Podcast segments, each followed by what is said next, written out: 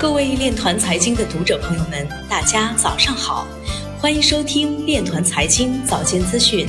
今天是二零二一年一月九号，星期六，农历庚子年十一月二十六。首先，让我们聚焦国内新闻。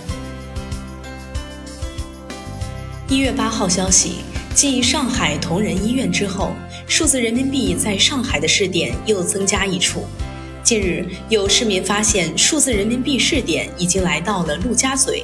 在陆家嘴中心商场里，一家奶茶店可以支持数字人民币支付，但店里的工作人员称，当前只有支付宝员工可以使用数字人民币支付，这是内部测试点之一，普通用户暂时无法使用。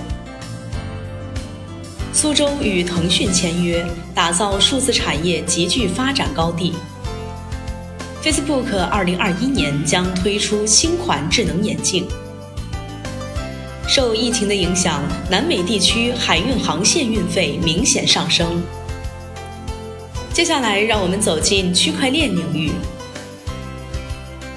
英国就跨境稳定币规则向加密行业寻求建议。外媒表示，比特币目前是世界上第五大货币。仅次于美元、欧元、人民币和日元。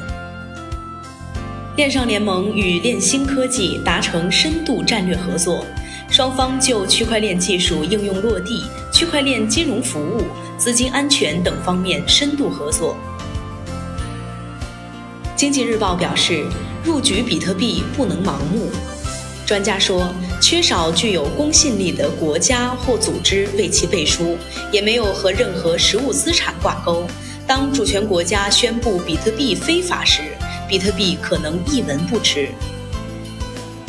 不仅仅是对冲基金、养老基金和捐赠基金也在寻求比特币敞口。DeFi 市场上出现了距今五个月吞金二点八亿美元。随着比特币创新高，币安等交易所出现技术问题。以太坊上比特币锚定币价值超五十亿美元，创历史新高。OKEX CEO 表示，现在比以往更需要 Web 三点零。比特币突破四万美元，市场共识越来越强。胡彦希表示，美国货币监理署政策影响的不只是美元数字货币。针对最近美国货币监理署发表了一份政策说明信，胡彦希发文指出，在这份政策说明信中，会对金融行业的发展带来本质上的改变。第一，美元 CBDC 在未来的几年中不会推出；第二，会有更多的美元稳定币在市场中出现；第三。会促进美元在更广范围内的使用。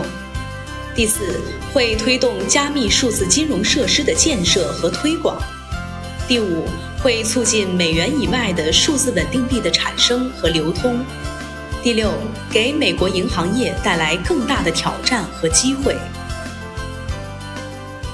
以上就是今天链团财经早间资讯的全部内容，欢迎转发分享。如果您有更好的建议，请扫描文末二维码与主播分享。感谢您的关注与支持，祝您生活愉快，我们明天再见。